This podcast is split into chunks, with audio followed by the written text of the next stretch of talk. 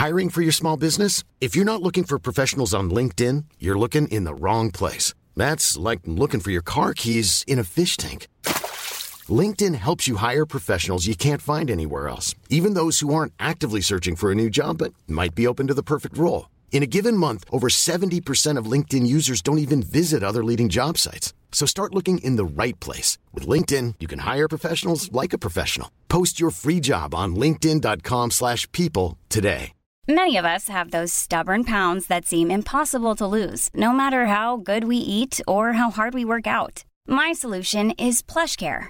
PlushCare is a leading telehealth provider with doctors who are there for you day and night to partner with you in your weight loss journey. They can prescribe FDA-approved weight loss medications like Wagovi and Zepbound for those who qualify. Plus, they accept most insurance plans. To get started, visit plushcare.com slash weight loss. That's plushcare.com slash weight loss.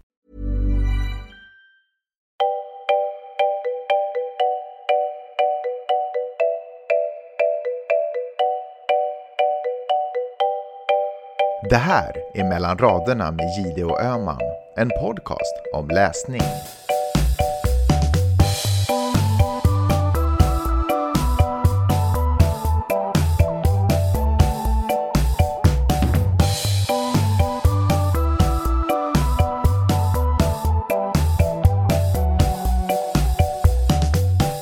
Hej Karin! Hej Peppe.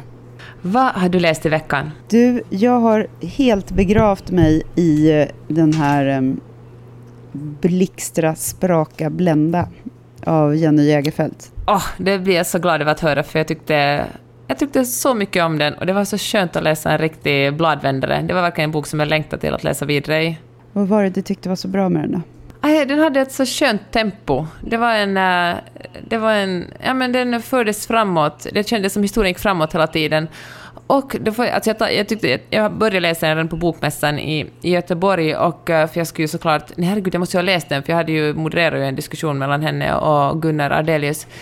Och, eh, men då när jag talade om den, för jag, det var verkligen en bok som vi ville diskutera med folk jag mötte, så var det folk som tyckte att den, var, att den inte hade ett bra tempo framåt och att den liksom var för lång och att, att man borde ha liksom saxa i den och att redaktörer borde tagit bort delar. Men eh, det kände jag inte alls. Jag tyckte det var skönt att bara gotta ner sig i liksom depressionen, gotta ner sig i dekadensen och gotta ner sig i liksom skrivkrampen. För jag tänker att de är väl alla, eller speciellt liksom depression och, och, liksom, och skrivkramp, är, är tillstånd som, som är långtråkiga. Det är ingenting som man svischar förbi i, i liksom ett ögonblick, utan det är någonting som man verkligen går och bär på länge. Jag tycker det fungerar att, att skriva ut dem. Jag tycker att det handlar om eh, så otroligt mycket bredare eh, spann av en människa än bara såna här... Visst, jag, eller jag håller med dig om att det handlar om rätt aktuella ämnen som psykisk ohälsa eller eh, eh, sexualitet eller feminism och såna här. Det, har, det finns ju en massa teman, men, men jag tänker att det här, är det, det här är den kvinnliga erfarenheten av att vara människa väldigt, väldigt mycket. Alltså jag tycker att det har riktigt många paralleller med Elena Ferrante, min fantastiska väninna, sviten, eh, och flera andra böcker om den, den kvinnliga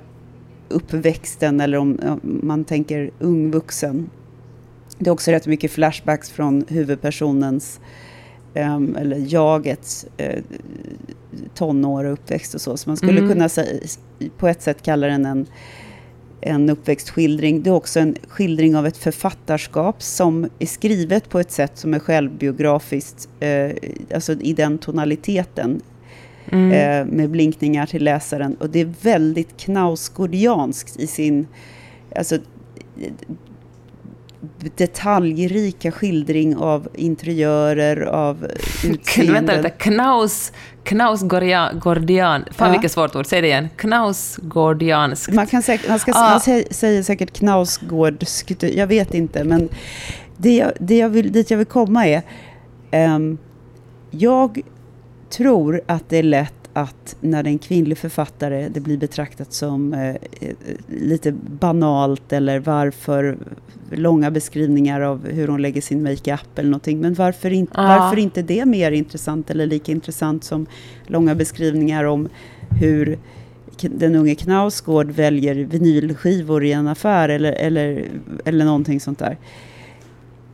Så ja. jag håller helt med Nej, dig. Verkligen. Att, eh, ja, jag håller med dig om att detaljrikedomen och eh, det stundtals långsamma tempot är en del av styrkorna i den här boken. Och framförallt är det oändligt viktigt när man skildrar en sån, en sån speciell vänskap som mellan Eh, berättar berättarjaget som heter Penny och hennes, i det här fallet då, fantastiska väninna eller förfärliga väninna eller musa eller eh, vad ska man säga eh, katalysator i livet. Precis som hon heter Lola då, precis som i Fantastiska väninnan heter Laila. Det, det, jag känner att jag går igång på den här boken och bara svamlar lite grann. Men, ja. men Nej, den bra. här boken är, är jävligt mycket smartare än, det låter så här förmätet, än, än vad eh, många böcker av eh, till exempel ungdomsförfattare är. Nu Jenny Jägerfeld skriver böcker i flera genrer, men den, är, den har en ansats och ett omslag som gör att den ser ut som en sån här young adult berättelse. Och det kan jag tycka är lite synd, för att jag, jag tycker att den är väldigt mycket mer komplex än många sådana och brukar vara. Jag tänker mig att om en, om en ung, jag tror och för sig att en ung läsare skulle ha väldigt mycket behållning av boken. Men ja, samtidigt så har den många fler nyanser än, än vad kanske alla unga läsare skulle uppfatta. Um, den är ju väldigt rolig. Alltså jag tycker att den har ett sånt otroligt... Uh, alltså Jenny har uppenbarligen ett otroligt fint sinne för humor. För det var flera gånger som jag fnissade till högt när jag läste den.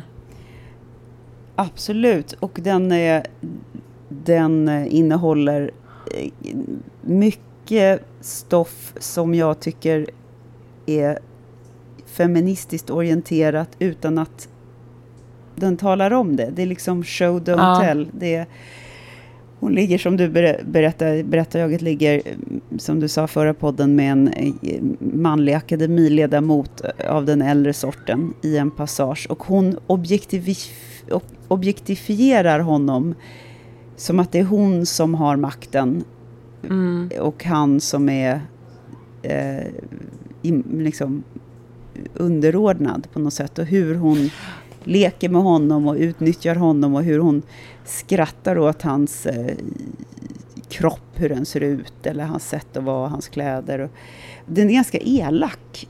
Eh, Ja, men då måste, men så, så då, då frun till den här akademiledamoten får ju reda på det här och det blir liksom, det blir liksom tidningsrubriker och skrivs om det och hon är otroligt förnedrad och sårad.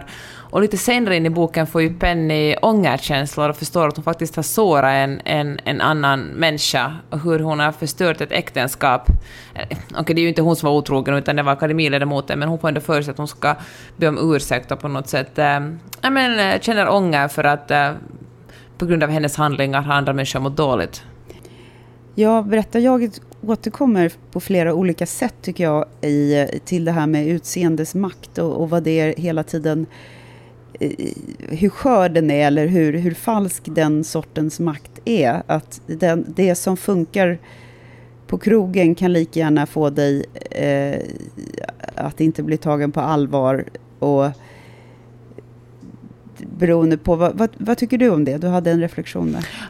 Nej, men jag tänkte på hon verkligen hur, hur liksom berättarjaget växlar mellan att vara snygg enligt alla patriarkatets regler, liksom med, med korta kjolar, urringningar, mycket smink, långt hår och, eh, och så går hon i en annan del av boken går hon in i en fas där hon verkligen helt struntar i att sminka sig eller klä sig sexigt och hur osynlig hon blir då. Hur liksom hon, hon, är van att, hon är van att vara liksom snygg Penny och då öppnar folk dörrar för henne och ser henne och kommer fram och pratar med henne.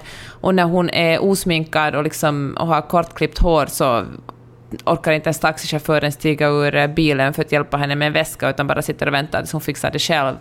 Jag tycker det blir en sån väldigt tydlig kontrast i hur, eh, ja men exakt hur en kvinna ska vara för att vara en lyckad kvinna. En del av de här passagerna där hon driver med samtidsfenomen, till exempel vår ängslighet och vår, vår det här lite fejkiga eh, andligheten, eh, så talar mm. hon liksom direkt med läsaren. Berättarjaget vänder sig så här, ja, nu låter det ju som, nu låter det ju som att bla bla ja. bla, men jag menar inte så andligt så att det blir creepy, men ja, och det tycker jag är jäkligt, jäkligt härligt att vi dras in och det är också någonting som Ferrante eh, och flera andra, jag ska verkligen inte dra det här med Ferrante för långt, men eh, eh författare kan använda som ett, som ett stilgrepp.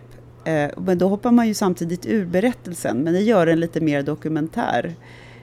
Eh, ja. och, och sen i, mot slutet så blir det en, eh, ett klart skifte i en relation eh, från, från liksom vänskaplig till hotfull kan man säga och, och obehaglig. Och då blir det nästan lite thriller över det hela. Och, ja, och, och, och, och, i slutet blir det nästan som en magisk realismberättelse. Och då börjar man tänka så här Shakespeare, Puck, är den här Lola, är hon den här mytologiska varelsen som är som en eh, trickster? Exakt dit ska jag komma. I Precis, att ex, ja, ja. Finns hon på riktigt? Ja. Är hon en, finns hon på riktigt eller är hon liksom en, någon slags um, en, någonting som Penny bara hittar på, liksom en mus eller någonting, ett liksom Pennys andra jag, ett liksom ett, ja, Pennys alter ego. så undrar man om, hon, om, om Penny är, är, har vanföreställningar och är psykotisk ja. eller schizofren. Men och det är så jäkla smart tycker jag. Därför att den här trickstern, eller vad man ska säga, som en eh, eh halvgud eller som en någon slags spirit eller vad man ska säga. finns ju i så många religioner, till exempel i i eh, ursprungsindiansk-amerikanska eh, befolkningens eh, religioner så finns det alltid en sån här busig figur. I de här Shakespeare-dramerna som är Midsommarnattsdröm och så vidare finns det Puck. Eh, någon liten sån här busig eller vad ska man säga människa som rör sig mellan myten och, och, verkligheten. Och när den här personen kommer upp så händer det saker. Det kan hända fantastiska saker, det kan hända erotiska saker, det kan hända... De, de blir hedonister. Det är mycket, det är mycket eh, vad ska man säga... Ett, ett starkt tema är det här, är, kan vi använda hedonismen som någon slags tillstånd där vi Alltså det är också en mytologisk eh, och mm. på ett sätt också filosofisk eh, parallell där. Eh, varför jobbar vi med mindfulness, mindlessness? Det är det vi ska jobba med om vi vill nå ett nytt tillstånd eller om vi vill att det ska hända något eller om vi vill förlösa våra skapelsekrafter. Så att Penny och Lola är ute och festar och knarkar och knullar och, och, och, lever ut extremt. Ungefär som en sån här dionysiska fester. Liksom. Det tar aldrig slut. Mm. Eh, och Penny försvarar det ibland som att det är om inte sådana här saker händer så kommer hon liksom inte kunna leva. Fortsätta leva. Det, det är en livsstil på något sätt. Mm. Hon latchar med det där begreppet. Och då, och då tycker jag det är så coolt. Men det här är en samtidsroman om en uppväxt i jättemånga väldigt, väldigt aktuella samtidsreferenser. Alltså sociala medier, metoo, akademi, grejer, eh, klimatsomrar. Men också Ja, men också föräldrar och liksom sin relation till, ens relation till föräldrarna, hur mamman ja. är den här den trygga som, som alltid finns där, som blir besviken gång på gång men alltid ändå finns där. Och, eh, och hon liksom strävar efter att pappan bryr sig inte så mycket. Han, han, eller han älskar henne när hon bekräftar honom när hon är ett, ett genibarn, när det går bra för henne, då blir, han liksom en, en då blir hon en, en accessoar för honom, en liksom någonting att visa upp. Men hon ändå, och hon bara kämpar efter att, att han ska älska henne och se henne och, och, och hon liksom vill vara duktig i hans ögon.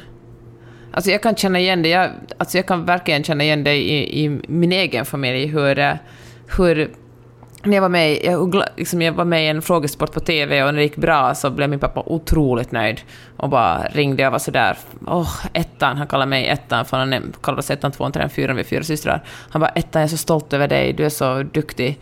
Och jag bara yes, och ändå är det min mamma som Ja, men det är ändå min mamma som hör av sig dagligen och så jag pratar vardag med. Ja, det är dessutom hjärtkärande på ett sätt att det låter så otroligt opersonligt att kalla sina barn för det. Ja. Och, så, och så i samma mening då som han säger att han såg dig så är du ändå en, i, en av fyra. Ja. Förstår du? Det är en jätte, jättefin och rörande historia. Jag känner igen det väldigt mycket själv i min egen uppväxt. Och barnen, det, det, barn vill mest av allt är ju att bli sedda av sina föräldrar. Det är ju det starkaste, mm. starkaste driften. Och, och, och alltså det finns ju hur många väldigt framgångsrika författare eller företagsmagnater eller konstnärer eller dansare, vad som helst, som någonstans där finns ett, ett obekräftat barn och en förälder mm. som såg barnet när det presterade på något sätt. Och den, det är också så fantastiskt att hon väver in det temat. Och ovanpå det, vad är äkta talang? Vad är äkta kreativitet? Ja. Hon, hon ifrågasätter också vad, vad plagiat är. Vad, vad är konstens ursprung? Sådana där så stora intressant. frågor som hon väver in i den här uppväxtskildringen. Jag är skitimponerad. Och dessutom de här ah, grekiska som, referenserna och filosofiska referenserna. Då. Ja, men som också ploppar in mot slutet. Plötsligt har man en helt ny... Alltså, liksom, man är så att okej, okay, nu börjar vi runda ihop den här boken. Och så kommer det plötsligt en ny superintressant vinkling in, som just som du sa det med plagiat. Finns det någonting, finns det, finns det någonting som är originellt överhuvudtaget? Eller handlar all konst och all forskning egentligen på att man bygger på någonting som redan existerar och gör sin egen version av det? Och hur är det när man plagierar sitt eget liv? Alltså du skriver om dig själv. Hur äkta är ditt skapande då? Kan du vända på det? Kan du skapa ett, ett intressant liv för att ha någonting att skriva om? Och du manipulerar människorna i din omgivning. Är det en är det en, en handling, helgar ändamålen medlen här om du ska skapa? Kan du offra dina relationer? Alltså det, jag tycker det är skitintressant det där. Det ja. finns ju, jag känner en, en författare eh, som, eh, jag ska säga så här, eh, mina föräldrar känner en författare som varje gång hen eh, liksom ska skriva en ny roman så eh, skaffar hen en ny relation. Det är som att personen behöver en kris. Eller alltså, det, mm. du kan skilja dig eller vad, vad det nu är. Du behöver liksom hitta stoff någonstans. Eller, och det är inte helt... Det är ju inte, det är inte nytt så, men det är, ju, det är ju inte helt... Jag kan inte heller säga att det är en, ett hittepå. Det är ju sådana som samtida som Agnes Lidbeck eller, eller vem som helst. Det är jättemånga som, som säger att du kan inte, om du bara är liknöjd och sitter och inte vill någonstans och bara jäser och äter kanelbullar så kan du inte skapa. Det måste till någon Nej, slags ångestkraft. känslor. Ja, men, och jag tror det är mycket lättare att skriva genom, i, liksom, i ångest och panik, eller åtminstone sorg, än att skriva i lycka. Och man kan säga att eh, den här boken tar det till, till, till sitt extrema, eh, till sina ytterligheter. Jag vill inte berätta så himla mycket exakt om vad som händer, för då är det ju inte så spännande och överraskande heller. Nej. Eh. Men slutet Vad tycker du om slutet? För jag känner att det, finns, det fanns bara ett sätt den här boken kunde sluta på, och det var precis så här. Mm. Ja, jag håller med. Ja, men det var ett väldigt, det var liksom inte ett slut som man kunde räkna ut när man började läsa, men det var ändå ett slut som, som man hade läst det, kände man så att ja, men såklart herregud. Du, ja, ja, det väl det. En, det är små blinkningar till, till eh, feministiskt medvetna eh, läsare också. till exempel när eh, huvudpersonen är sjuk och hon har en pojkvän som är en, ja, en, den, en, den omhändertagade typen kan man säga. Och eh, hon tycker det är så härligt att bli så bekräftad och ompysslad av honom så att hon liksom gör sig ännu sjukare. Hon har som en sån här man cold. Och, mm. och, eh, och då står det så här, jag läst jag lät honom till och med läsa Murakami för mig fastän jag hatar den sexistiska jäveln. Och jag bara yes! Älskar det! Yes. Jag älskar Fan, det! Bra. Ah. Murakami, alltså, du kunde inte säga det bättre, Jenny. Och den andra som ah. jag skrattade högt åt var en dryg, allvetande, mansplainande akademiledamot vid namn Bruce Tengdal. Okej, okay, det är som en blandning av liksom Horace Engdahl och... alltså, Bruce Tengdal, det är så jävla roligt. Ja. Gud vilken njutning att läsa den här boken, säger jag. Ja, och alltså... vet du vad? Du, du vann, höll jag på att säga. Du har, du, jag ger dig 100% rätt i att man vill bara fortsätta. Alltså, jag, jag kände en fysisk saknad när Blixtra, Spraka, Blända tog slut. Och nu lyssnade jag faktiskt på hela boken Eh, rakt igenom, trett- inte rakt igenom, med massa, massa pauser, men Ja. det tog ju 13 dryga timmar. Och jag lyssnade på den här boken på ja, kanske 10 dagar eller någonting. Så du kan ju tänka dig hur mycket jag har lyssnat. Jag har haft de här lurarna i öronen Ja. överallt, utom när jag umgås med min familj och när jag är på jobbet. Så liksom, så fort jag tagit ett steg utanför dörren, så fort jag diskat eller... alltså jag har tvättat så många tvättar bara för att ha ursäkt och lyssna på den här podden. Så jag har bott i tvättstugan. Vet du vad? Jag tänkte att jag skulle läsa, och nu tar jag faktiskt bara på måfå mitt i boken också, en, en, eh, ehm, eh, vad ska man säga, en passage som inte avslöjar så mycket händelser, tänker jag. Eh, men bara för att ni ska få en känsla av i vilken stil den är, den är skriven. Och det, det är en viktig passage. Det är intressant för att den här boken innehåller rätt många sidospår. Man bara, men vad hände med den där karaktären? Den här psykologen, liksom. Varför komma... Jag Men- vet, men jag, jag gillar det. Jag tycker väldigt mycket om det. Också vissa situationer som när hon eh, liksom luras och sen får hon inga, eller liksom ljuger om någonting och så får, får det inga konsekvenser, det bara händer. bara Jag tyckte gjorde. så mycket om det, för att så, så är ju livet liksom. Allting leder inte till liksom ett, ett snyggt avslut, utan vissa saker bara händer och sen går man vidare. Det är bara i deckare som varenda tråd är utlagd för att den ska ha någon slags Ja, liksom, funktion. Okej. Eh, Eh, det här kapitlet heter eh, Kolsyrefabriken.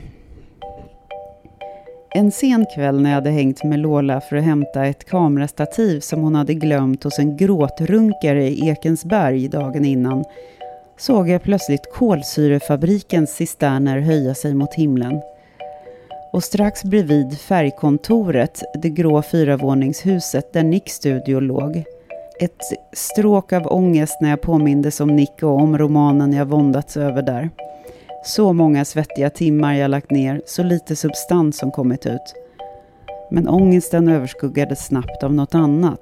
För när jag åter vände blicken mot kolsyrefabriken hände något inom mig som om en barrikaderad del av hjärnan plötsligt öppnades, fick in ljus och luft. Cisternerna verkade nästan vidröra molnen med sina brunfläckade, liksom ärrade rör, som en rest från en annan mer DDR-liknande tid. Lola, sa jag, vi måste stanna. Vi parkerade cyklarna utanför grinden till färgfabriken. I mörkret såg det tegelröda huset brunt ut och det gick knappt att urskilja de stora svarta versalerna som proklamerade just färgfabriken ovanför det runda fönstret. Jag gick bort mot gallergrinden och kände på handtaget men den var givetvis låst. Ovanför grinden och det höga järnstaketet bredvid satt tre rader med snedställd taggtråd. Men det gjorde inget, det var ändå inte riktigt där jag ville in. Vad ska vi göra? Lola lät exalterad. Alltså jag vill bara... Jag måste in här.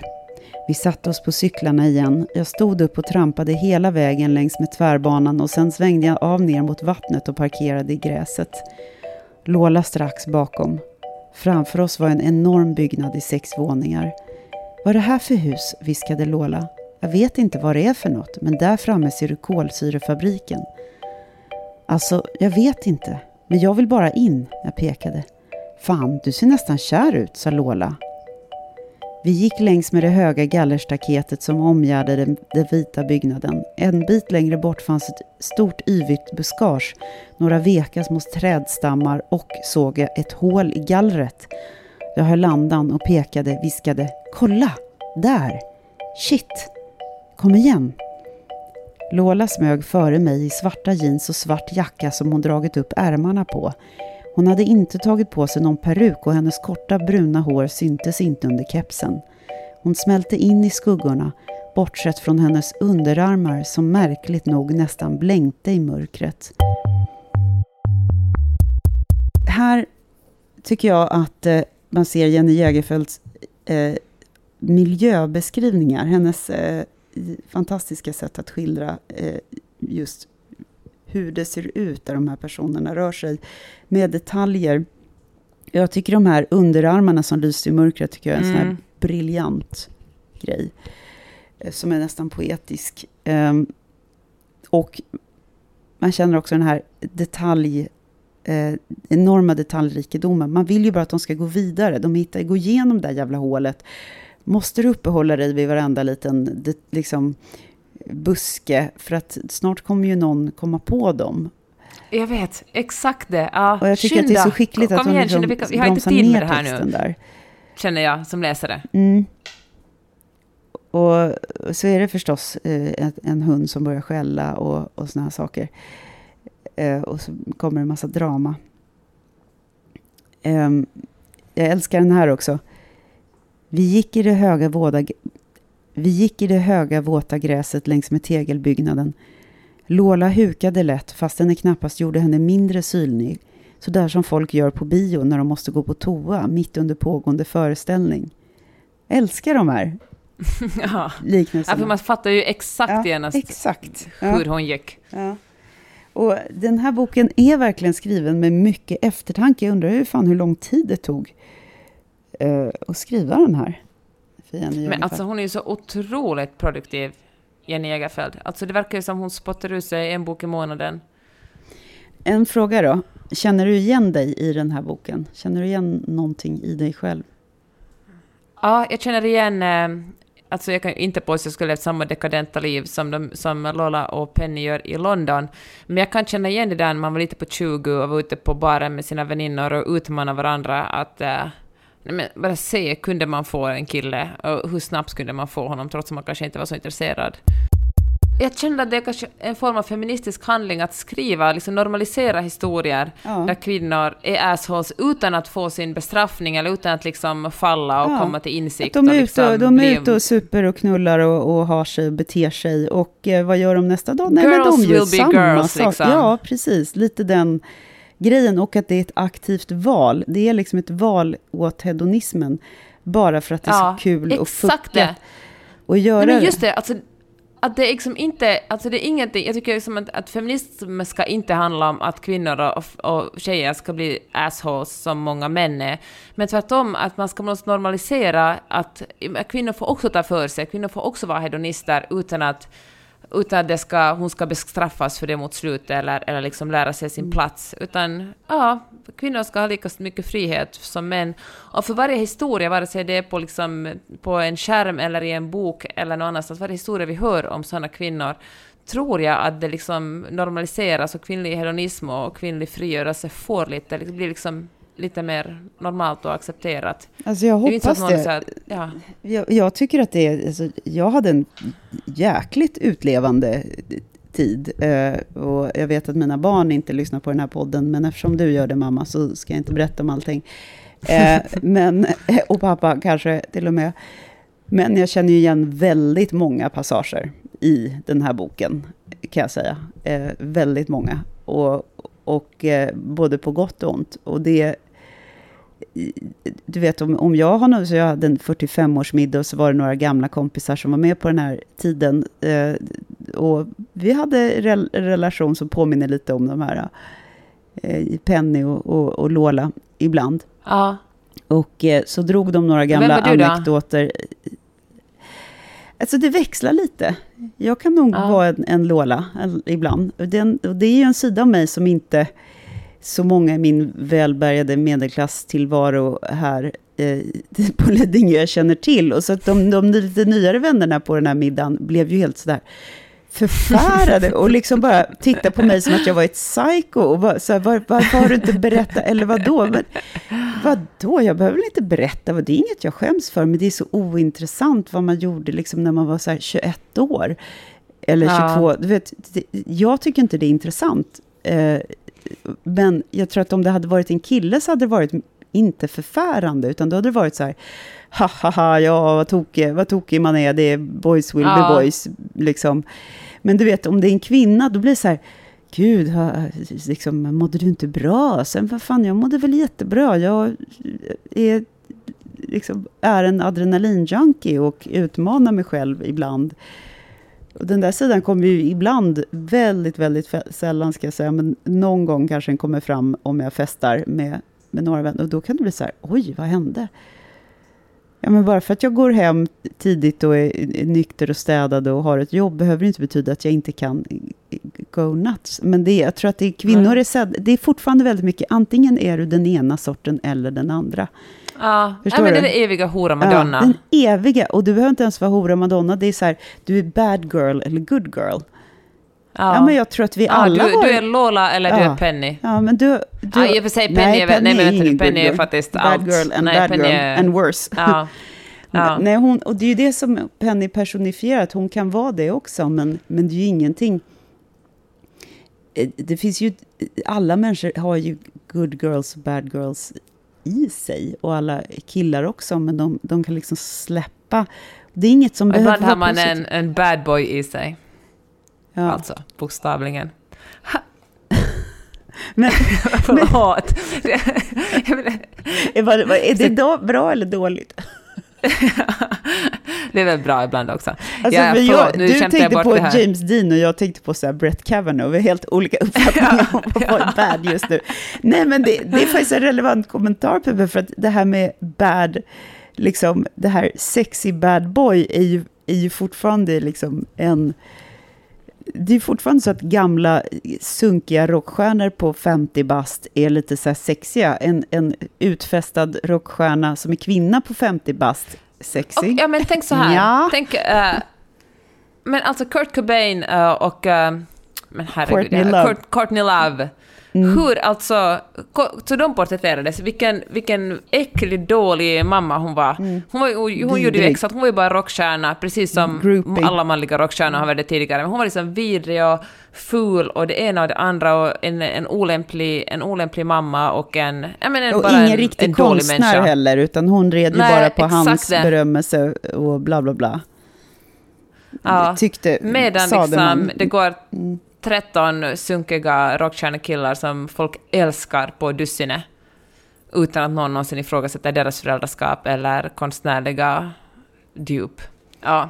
Men hör du, intressant att du sa det med Brett Kavanaugh, för jag, han har ju funnits såklart i mina, när vi talar om bad boys, i mina baktankar och boys will be boys. Och jag tycker det är så spännande och vidrigt också hur, eh, inte bara hur, han, eh, hur ovanligt det är att, att, liksom, att kvinnor ljuger om att bli, eh, ljuger om våldtäkter eller, eller sexuella trakasserier eftersom det i nio fall av tio bara bumerangar tillbaka till dem. De, det är liksom mycket mer riskabelt att berätta om något sånt än att, än att hålla tyst. Det är ju ingenting man gör för sin egen vinnings skull precis. Men hur... Eh, även, alltså, jag, jag- läste att liksom mer än hälften av, av de republikanerna tycker att även om det var så att han ville våldta, alltså för de som inte tycker så intressant med amerikansk politik, är han en domare som har blivit invald på livstid i högsta domstolen och han anklagades för att i början av 80-talet, när han var, hur gammal var han då, knappt 20, har försökt våldta en, en kvinna på en studentfest. Och, men även om, om många, mer än hälften av republikanerna tycker att även om, han, om det är sant det den här kvinnan Blasey Ford anklagar honom för, så kan han ändå bli en domare på livstid för att saker man gör när man är ung och student och man har druckit öl, äh, boys will be boys, han har vuxit ifrån det nu, det är inte så farligt. Hur vi ser liksom på, hur vi ser på det som som män gör och på något sätt en del av manligheten att man ska vara gränslös och ta för sig och, och, eh, och lite crazy. Mm. Och hur, hur det är alltid såna här eufemismer uh, åt fel håll. Liksom. Eh, en, en kille som spårar ur eh, på, en, på en fest och eh, försöker... Eh, han tryckte sitt kön i ansiktet på, på någon tjej som liksom... Eh, folk, du vet, det, det, det talas som om att ja, det var, han, han var lite, du vet, han stökade, de, de var ute och stökade lite ungefär. Eh, och sen så tänker man så här, en kvinna som gör ett, ett misstag eller någonting, hamnar i en eh, situation med sexuella konnotationer, det överdrivs så otroligt mycket åt andra hållet. Du vet, om en Säg att en, någon tjej skulle blivit packad då, och då motsvarighet, alltså blotta sig också, eller mots, så här, visa brösten eller någonting. Ändå ganska Ja. oskyldigt, du vet, visa brösten på en bar, alltså Ja. någonting. Eh, ja, och då blir det så här, alltså. slampan, ja, hon blev, var ju helt bananas och hon var helt crazy och, och fy fan, vilken brud, om man nu vill. Det är oerhört lätt att dra tjejen i smutsen för en betydligt mycket mildare Ja. eh, offens. Bland en mest, det mest spännande med Blixtra, spraka, blända är just den här mytologiska eh, figuren, eh, eller inte mytologiska, för, men att, att eh, Jenny Jägerfeld spelar på den här eh, shapeshiften eller, eller tricksten eller, eller musan Mm. eller vad man nu ska säga, väsendet som triggar igång, igång oss. Och den här Lola byter ju utseende hela tiden. Och det är det som är lite creepy, Mm. att hon, hon liksom, hon är den ena än den andra. Och när hon vill förföra någon så vet hon precis vad hon ska sätta på sig för outfit, liksom, för att det där ska lyckas. Eh, och, och hon dyker upp på olika ställen Mm. Ungefär som att så här, hur fan visste du att jag var här? Eller hur snabbt kunde du ta dig hit? Eller vad? Och, och, och det där är så skickligt gjort att det tar ett tag innan man börjar tycka att det är lite konstigt. Förstår du? Ja. ja, verkligen. Hon är bara en naturlig del först, men sen efter en stund. Men det är egentligen först när Penny börjar fatta misstankar som man själv... För att man är, jag känner att man liksom lever så mycket med Pennys blick, att det är först när Penny själv börjar bli så här wait a minute, som man som läsare känner sådär, det stämmer, wait a minute. Och det är ju otroligt skickligt att kunna liksom suga in läsaren så pass mycket att man, att man liksom lever med inne i boken istället för att läsa den på distans och liksom kunna se... Och det här lite märkliga, ja, och hennes märkliga egenskaper, att hon får Penny att känna sig så alldeles ovanligt mycket tillfreds. Det kan man ju också liksom börja misstänka att det handlar om droger eller någonting Mm. annat, någon annan form av manipulation. Är hon en psykostalker? Är det det hon är?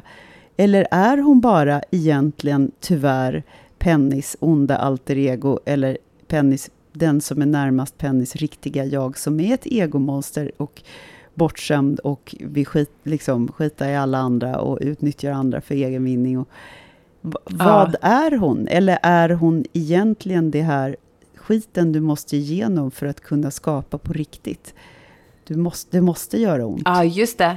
För det handlar ju, alltså boken handlar väldigt mycket om det, om att skapa. Är hon liksom ängeln ju- på axeln eller satan på axeln? Ja. Eller båda? Eller kanske poängen är att hon är båda, att vi är alla, allihopa båda. Ja, nu Kari måste sluta tala om den här boken innan vi har talat sönder den, för att eh, folk måste få en, en, en chans att läsa den och bilda sina egna uppfattningar. I'm Sandra, and I'm just the professional your small business was looking for. But you didn't hire me because you didn't use LinkedIn jobs. LinkedIn has professionals you can't find anywhere else, including those who aren't actively looking for a new job but might be open to the perfect role, like me.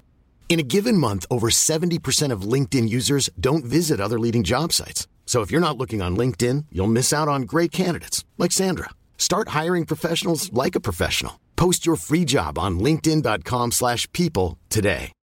Millions of people have lost weight with personalized plans from Noom, like Evan, who can't stand salads and still lost 50 pounds. Salads, generally, for most people, are the easy button, right? For me, that wasn't an option. I never really was a salad guy. That's just not who I am. But Noom worked for me. Get your personalized plan today at Noom.com. Real Noom user compensated to provide their story. In four weeks, the typical Noom user can expect to lose one to two pounds per week. Individual results may vary. Hey there, it's Michelle Norris. I'm host of a podcast called Your Mama's Kitchen. When I travel, I'm usually looking for a way to find a taste of home when I'm not at home. And one of the things I love to do when I am at home is entertain. And Airbnb allows me to do that. When I was in California recently, I rented a house that had a great kitchen. And when we were sitting around the table, we we're all thinking, we're in someone else's house. Someone could be in all of our homes as well. If you have a home, but you're not always at home, you have an Airbnb. Your home might be worth more than you think. Find out how much at airbnb.com/slash host.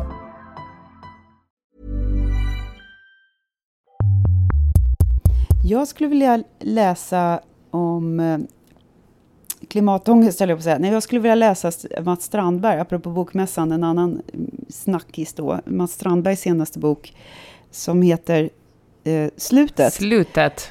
Just det. Och ehm, vi har faktiskt fått ett eh, tips också från eh, en läsare vars namn vi inte får nämna. Nu lät som en läsare som heter Voldemort. Nej, men hon vill inte att vi, att vi säger att det var hon, men, men som, som faktiskt vill höra oss prata om klimatångest och vill att vi ska läsa om det kanske också. Och eh, av en händelse så rå, råkar ju slutet liksom, det är ju en sån här dystopisk, vad jag förstår, Mm. jag vet hemskt lite om den, du kanske vet mer, men att den, att den kom ut efter alla de här bränderna och den här fruktansvärda som, sommaren som skördade många dö, ö, dödsfall och ö, många liv menar jag, eh, var ju en händelse som såg ut som en tanke. Så vi kommer nog prata om den typen av ångest. Ja, ska vi nudda lite vid det nu? För jag tycker det, jag läser ju rapporter från Finland, det har varit, det har varit 21 grader varmt i, i mitten av oktober där och folk är otroligt glada över att, och det fattar man ju för det är fint väder, men det finns ju också något som är väldigt ödesmättat, att man gång på gång mäter rekordtemperaturer i Norden.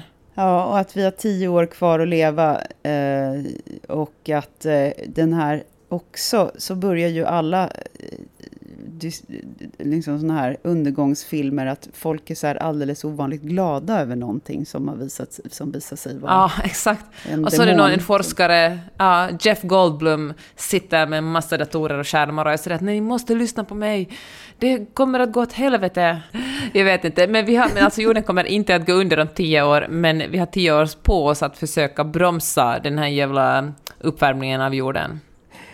Just det, och, det, och vi lallar runt nu och bara, åh, ska vi, ska vi bygga pool i trädgården? Och sen så bara... Fast, ja, jag vet. Men alltså det är så... Jag tycker det är svårt, för jag tycker att vi har alla som individer ett ansvar, men jag menar, vi, alltså jag tror att vårt största ansvar är verkligen att sätta press på politiker. Det måste... Jag tror att vi måste, såklart måste vi se över våra egna val, det är otroligt viktigt, men också ett, en aktiv handling är att eh, tvinga fram politiska beslut som gör att, så som bromsar upp den här, den här glo, globala klimatkrisen. Ja, men då blir det slutet eh, mot nästa vecka. Finns det som ljudbok, tror du? Vet du vad, jag kollade just det och inte på Bookbeat i alla fall. Sorry Bookbeat att jag hänger ut er, men jag betalar ju faktiskt. Jag är, är ju inte under någon slags sponsringstvång att säga bara fina, snälla saker. Det tycker jag, fan Ja, Mats, läs in den här nu. befriande. Han har nog inte hunnit läsa Ja. in den. Eller jag vet inte, det är kanske är någon annan som läser in den. Eh, jag tycker att det är coolt när sådana som Jenny Jägerfeld, som kan läsa in, läser in sina egna. Eh, inte alltid coolt när eh, folk som inte kan läsa ljudbok läser in sin egen. Maria Turchaninov, hon är ju otroligt duktig på att läsa in. Speciellt när man skapar en egen värld föreställer jag mig att det är bra att författaren själv läser in böckerna. Jag tror också att Agnes Lidbeck eventuellt läser in eh, sina egna. Ja, jag tror det också. Eh, Vi har faktiskt fått ett boktips också om eh, en Agnes Lidbeck-bok, då den här senare eh, romanen som heter Förlåten eh, och tror att det är en liten ordlek på förlåten också. Ehm, Har du läst den? Alltså jag kommer ihåg att jag började läsa på den, jag kommer ihåg att jag nämnt den i podden, men jag minns faktiskt aldrig, jag minns inte om jag slut, avslutade den. Handlar om syskon och en sommarö, om jag minns rätt.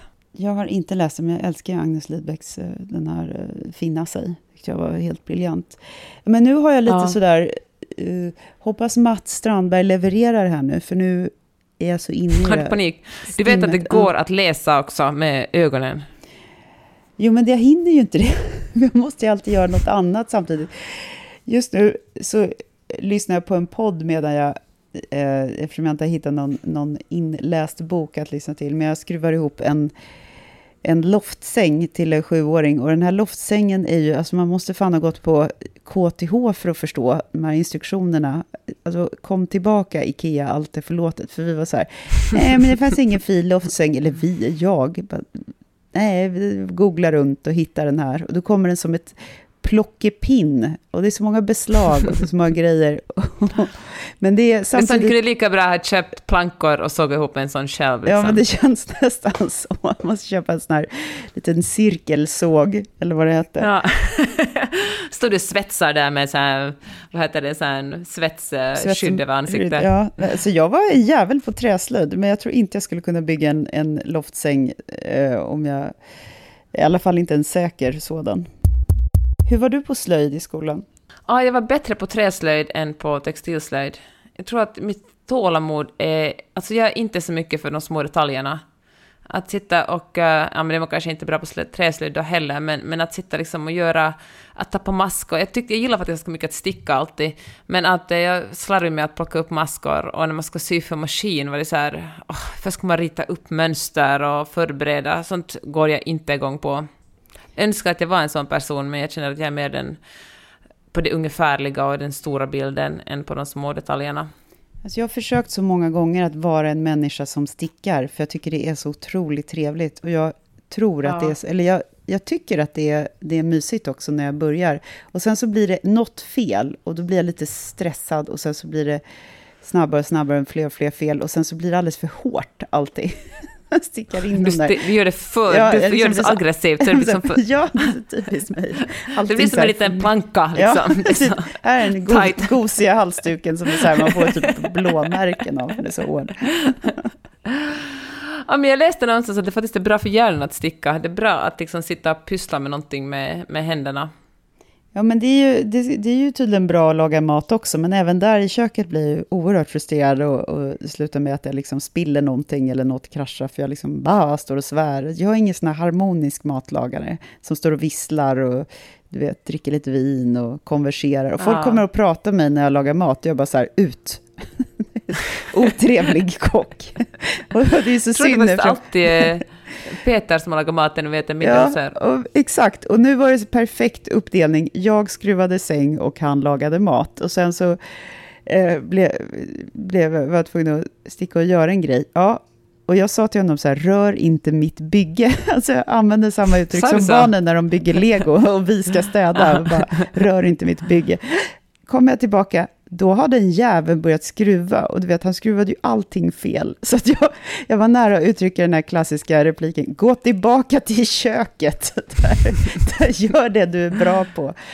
Uh, och det kändes som en konstig omvänd sexism. Jag vill att du lägger upp en bild på, på den färdiga sängen på vårt Instagramkonto när du är klar med den. Om jag ska göra det, det har varit en följetong. Jag, var- jag, tog, liksom, jag avbokade alla möten i torsdags för att jobba hemma, eh, för att det skulle komma den där försändelsen med satans loftsängen. Och du vet, jag fick eh, så här, skuldmedvetet tala om för hela teamet och min chef att det är, jag är hemma och jobbar. Så kommer inte loftsängen. Så jäkla jobbigt. Ja. Och så visade det sig att jag hade bokat den dagen efter, när jag väl hade ringt ut och, ringt och skällt ut DHL tre gånger. Så Nej. de bara, den är bokad till imorgon. Så det var klassiskt pinsamt, när bara, eh, jaha, oj, ja, ja då, jag då ber jag om ursäkt. ovärdigt. Men nu ska ungarna få en säng om det är så det sista du gör. Exakt. Och jag kan inte rekommendera att lyssna på podcasten Spöktimmen som handlar om barn som är besatta av demoner och Men hemsökta herregud, hus varför och sånt. lyssnar du på sånt? Jag vet inte om mörkret faller runt omkring här och det är så kolsvarta fönsterrutor och jag tänker att det kommer spökbarn och tittar in. Jag var bara tvungen att skaka Nej, om men- mig själv efter den här bokupplevelsen och det var helt fel val. Nu måste jag, val. Nu måste jag lyssna på någon så här happy, happy-podden. Har du något att rekommendera som kan tvätta bort de här Men- onda dockorna? Men alltså det finns en podd, ett ögonblick ska det var någon som rekommenderade den till mig, som, som jag lyssnar på för att jag är så... um, Vänta lite, Magnus. uh, En... uh, En... Den här. Den är... Ah, nu tryckte jag på den. Nej. Uh, Hur kan vi? Och avsnittet med Alexander Bard. Han heter Navid Modiri, känner du honom? Eller vet du vem det är? vet inte vem det är. han som, han som gör podden, ja, men han intervjuar folk som, som jag menar, bara att intervjua alltså, folk som provocerar. Han intervjuar Katarina Janouch till exempel, och eh, någon snubbe som säger att han är rasist, och så pratar de om liksom, hur det är att vara rasist. Väldigt intressant. Och väldigt provocerande också. Jag känner att den här eh, Navid Modiri skulle kunna ställa lite mer kritiska frågor, åtminstone till Alexander Bard. Men, eh, ja, men det är intressant, det är bra att, att utmana sig själv och lyssna på folk som man verkligen inte alls håller med om. Nu har jag bläddrat fram den Så- här, Alexander Bard, hur kan vi prata om sex, makt och våld i nätverkssamhället?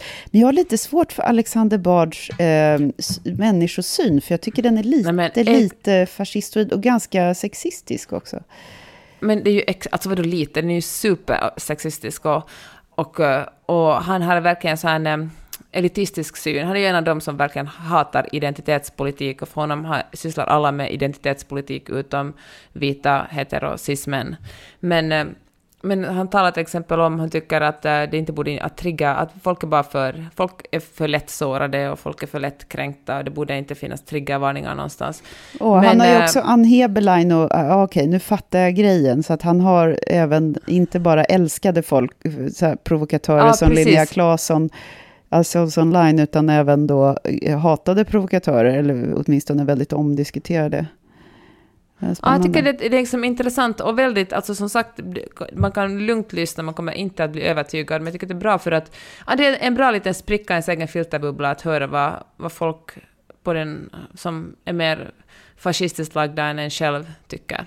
Annars så har jag eh, några grejer som när jag måste terapilyssna, för jag känner ångest Mm. eller, eller stress eller, eller för all del mörkrädsla nu för att jag har lyssnat på så här onda docka-podden. Ja, då är det ju såklart häst, hästpoddar, sådana saker som Mm. hur, eh, när ska hästen ha täcke och vilka tecken och vilka grader, alltså som är så Mm. urbota tråkigt för folk som inte håller på med hästhållning, att eh, de vill säkert skära sig i handleden. Någonting så här riktigt nördigt. Trädgårdspoddar eh, tycker jag också är kul då. Det är så, det är så trivsamt när de liksom pratar om frösådd och, och, och min man skulle ju Mm. gå under av tristess, eh, av, av, eller vem som helst som inte är road av, av, trädgårdsodling. Det som vår gemensamma vän Sissan alltid lyssnar på, som jag också börjar göra när man ska, innan man ska somna eller behöver någonting lugnt, är Stuff You Should Know, som eh, kan handla om precis vad som helst, men där programledarna har så otroligt behagliga röster. De är så, talar väldigt långsamt och väldigt vänligt och liksom man bara, ja men de vaggar en verkligen till söms med, med, sin, med sitt prat. Och, och då måste jag också slå ett slag för Jonas och Mark-podden som jag pratade om förut, för att jag tycker att det är ett bra innehåll. Det är också feel good podd för att den är rätt rolig och för att de har, båda har ju Mm. jättehärliga röster. Och precis som du och jag så har de ju en fin kombination av finlandssvensk. dialekter, tänkte jag säga. Jag skulle precis säga det, att de bästa poddarna har ju en, en rikssvensk och en finlandssvensk röst. Det är ju sen gammalt. Eh, och med de orden tycker jag att vi säger tack och god natt. Och tack för boktipsen. Kom gärna med fler, kom gärna med poddtips och filmtips och allt möjligt. Det är jättekul. Får jag komma med ett, ett TV-tips förresten innan vi slutar? Ja. The Split på, finns på SVT Play, en brittisk eh, serie med kvinnliga huvudrollsinnehavare som en brittisk advokatserie. Otroligt bra. The Split, ni vet vad ni hörde det. Tack ska du ha. Och eh, tack för att ni har hängt med oss en timme till. Och eh, vi hörs nästa vecka. Puss och kram. Det gör vi. Ta hand om er. Hej då! Hej då! Du har lyssnat på Mellan raderna med Gide och Öman. En podcast om läsning med programledarna Karin Gide och Jeanette Öman. Glöm inte att du kan mejla dem på mellanraderna-podden snabel gmail.com.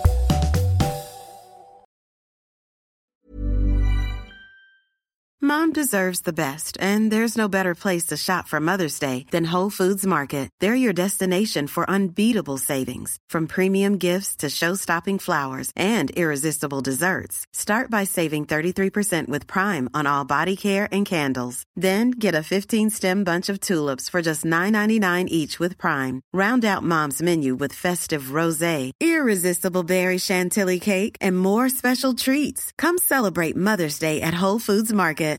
Imagine the softest sheets you've ever felt. Now imagine them getting even softer over time. That's what you'll feel with Bowl and Branch's organic cotton sheets. In a recent customer survey, 96% replied that Bowl and Branch sheets get softer with every wash. Start getting your best night's sleep in these sheets that get softer and softer for years to come. Try their sheets with a 30-night guarantee. Plus, get 15% off your first order at bowlandbranch.com. Code BUTTERY. Exclusions apply. See site for details.